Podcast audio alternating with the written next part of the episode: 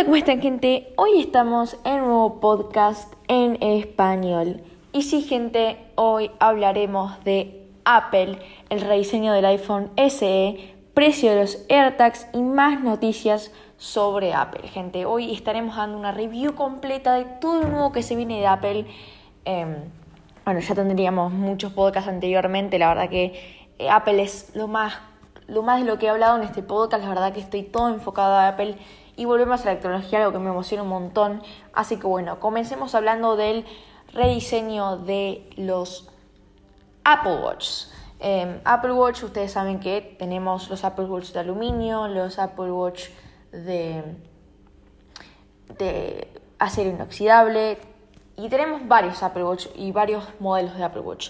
Pero Apple está planteando un Apple Watch especial para los atletas que corren riesgo en sus deportes, ¿no? En los deportes que practican. Por ejemplo, si yo hago surf y tengo un Apple Watch, eh, me podría hacer daño, etcétera, etcétera. Por eso Apple está diseñando un Apple Watch que podría ser de silicona y la verdad que a mí vendría muy bien. No, no hago deportes muy extremos, pero se prevé que sea de goma, entonces no se rompa, ¿no? Que sea indestructible, por así decirlo, y obviamente todas las mejoras que tendrá Apple. Y lo, acá lo compara con un Casio, un Casio mm, de estos, un, Casio tecnológico, lo comparan, es un Casio circular que tiene las cosas de goma.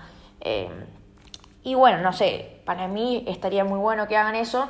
Lo veo un poco innecesario porque ya vieron que Apple se expande y empieza a hacer los Apple Watch X, viste, todas las cositas que mete Apple pero lo que más me emociona de esto es las AirTags. ¿Qué son las AirTags? Son dispositivos rastreadores que se pueden colocar al perro, a la mochila, que se prevé que tengan 39 dólares, que salgan 39 dólares, algo que es bastante comparado con los Samsung AirTags, que están 29 dólares con 99. Bueno, Apple los pone 10 dólares más, obviamente siempre ahí el precio más alto lo tiene Apple.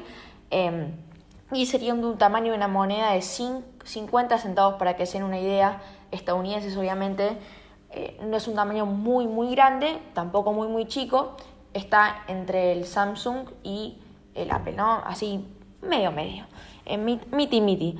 Em, y de hecho la actualización de software, eh, la próxima actualización que va a haber va a tener eh, incorporado esto lo de buscando objetos de los AirTags, así que se prevé que lo lancen en abril, a fines de abril.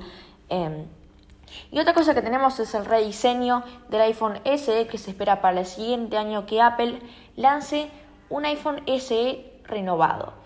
¿Qué quiere decir con esto? Que incluya el 5G. La verdad, yo, y creo que la manzanita mordida también concluimos lo mismo, lo vemos un poco necesario, ¿no? Hacer un iPhone SE un poco más grande y con, que incluye el 5G y ahora la excusa de Apple va a ser que tiene el 5G, no como la anterior tiene el chip A13 y está en un precio muy accesible. Acá la excusa va a ser que tiene 5G y también está en un precio muy accesible. Eh, la verdad es bastante accesible comparado con todos los iPhones de top gamas, eh, pero no sé, lo veo un poco, un poco innecesario. Y luego tenemos la última renovación de este año que es la renovación que a mí más me emociona, es de la iMac. La iMac se espera, según los analistas, que tenga una pantalla mucho más grande y que sea como la del iPad Pro, así de recorte, ¿no? Si ellos le van a sacar el logo de la manzana y todo el plástico gris, lo van a cortar y le van a pulir los marcos, tendríamos una pantalla de más o menos un iPad Pro.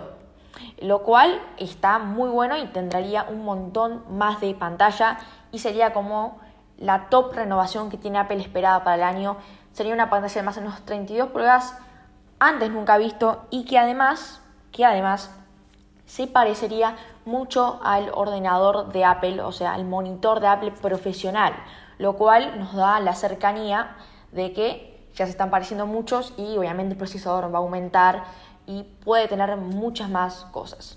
Bueno, gente, hasta acá el podcast de hoy. Espero que os haya gustado mucho. Espero que os haya informado que es lo más importante para mí. Y nos vemos en el siguiente podcast en español. Chao.